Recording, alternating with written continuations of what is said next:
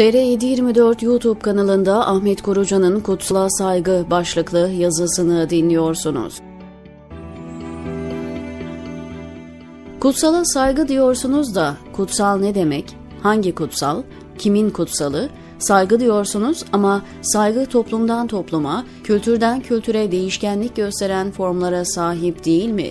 Birinin saygı dediğine bir diğeri saygı demiyor, hatta o formu saygısızlık emaresi olarak kabulleniyor. Hem kutsal hem de saygı formlarında buluşulamadığına göre kanuni bir düzenleme nasıl mümkün olabilir?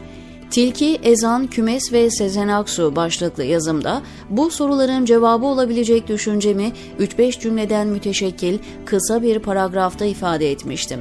Yazıma gelen okuyucu yorumları kısa bir paragraf yerine daha geniş bir çapta meselenin ele alınması gerektiğini ortaya koydu ve ben de son yazımda ilave bir iki yazıyla izahta bulunacağım sözünü verdim. Şimdi söz verdiğim o yazıyı okuyorsunuz. Önce söz konusu yazıda neler demiştim onu tekrar edeyim. Kutsal ve saygı kelime ve kavramları üzerinde dünya insanlığı çapında bir konsensüse varılamadıkça nihai bir çözüm sağlanamayacağının farkında olunması gerekiyor aynı dine inanan insanlar arasında bile ne kutsal ne de saygı kavramları üzerinde iki kere iki dört eder katiyetinde bir anlaşmanın ve uzlaşmanın olmadığı yerde binlerce din ve inanç mensubunun birbirinden farklı milyonlarca kutsal ve saygı anlayışını ortak bir paydada buluşturup tanımlamanın imkansızlığına inanıyorum.'' Onun için kutsala saygı özellikle inanan insanlar için ilk etapta kulağa çok hoş gelen bir tınıya sahip olsa da toplumsal hayatta birbirinden siyah beyaz ölçüsünde farklı karşılıklara sahip olduğu su götürmez bir gerçektir.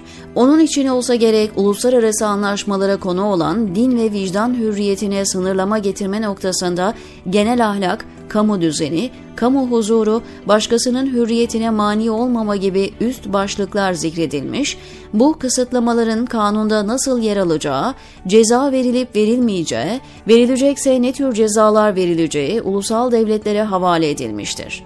Bu, her devlet, her toplum kendi kutsal anlayışı çerçevesinde bir kanunlaştırmada bulunsun anlamını taşır. Haksız mıyım?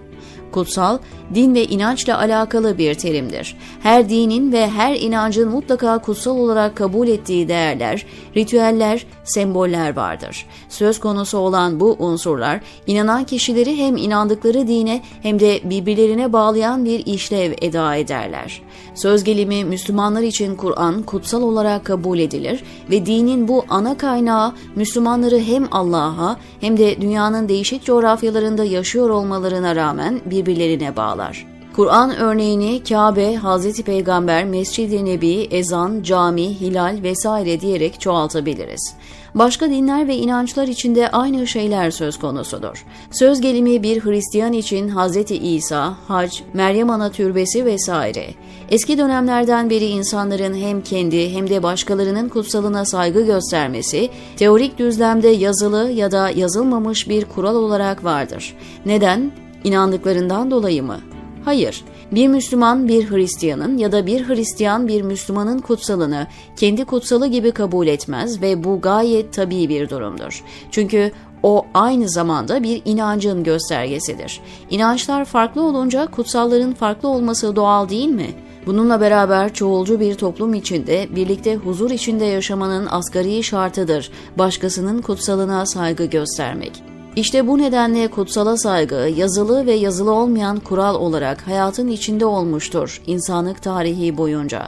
Fakat tam da burası kutsala saygı vurgusu yapan birçok kişiyle hem birleştiğimiz hem de ayrıştığımız yeri oluşturuyor. Birleştiğimiz yer yukarıda ifade ettiğim düşünceler. Görüş farklılığımızın olduğu ve ayrıştığımız noktalara gelince 1. Kutsalın tanımında herkesin kabullendiği, cami bir tanımın olmadığı ve bundan sonra da olamayacağı gerçeği. 2. Saygı tanımı ve onun tezahürü göstergesi sayılabilecek davranış modelinde bir konsensüsün sağlanamadığı ve bundan sonra da sağlanamayacağı. Bu zaviyeden bakınca bırakın farklı din mensuplarının kutsal ve saygı kavramlarının anlam çerçeveleri etrafında birleşmelerini, aynı dine mensup insanların dahi bu birleşmeyi tarih boyunca yapamadığı bilinen bir gerçektir. Mesela Kur'an. Kur'an, yeryüzünde bulunan 2 milyara yakın her Müslümanın tartışmasız kutsal kabul ettiği bir değerdir. Ama ona saygı gösterme formuna sıra gelince, birisi hem de Kabe'de ya da Mescid-i Nebi'de Kur'an'ı alır başının altına yastık yaparak uyur, bir başkası bunu Kur'an'a yapılmış en büyük saygısızlık kabul eder. Böyle davranan kişiyi de büyük günahkar olarak görür. Çünkü saygı anlayışları farklıdır. Yazılı ve basılı bir metin olarak Kur'an'ı uyurken yastık yapıp başının altına koyan Müslüman onun muhtevasını bilmeyi, Allah'ın maksat ve meramını anlayıp hayatına taşımayı saygı olarak görürken, diğeri hayatında bir defa bile merak edip mealini okumadığı Kur'an'ı göbeğinden aşağıda tutmamayı, abdestsiz dokunmamayı saygı olarak nitelendirmektedir. Görüldüğü gibi Kur'an'ın kutsallığı konusunda birleşen Müslümanlar saygı formunda birleşemiyorlar. Bu durumda kutsalda birleşip saygı formunda birleşemeyen Müslümanların, İslam'a inanmayan dolayısıyla Kur'an'a karşı onu kutsal kabul etmeyen başka inanç mensuplarından bekledikleri saygı formu adına net bir şey koyabilmeleri mümkün müdür? Burada kesiyorum. Aslında yazımı tamamlamadım ama bir bu kadar daha okumaya insanlarımızın tahammülü olmadığı inkar kabul etmez bir gerçek. Onun için bu sorunun net cevabını ve madem bu mümkün değil o zaman ne yapılabilir konusundaki teklifi düşüncemi bir sonraki yazımda aktaracağım, diyor Ahmet Korucan TR724'deki köşesinde.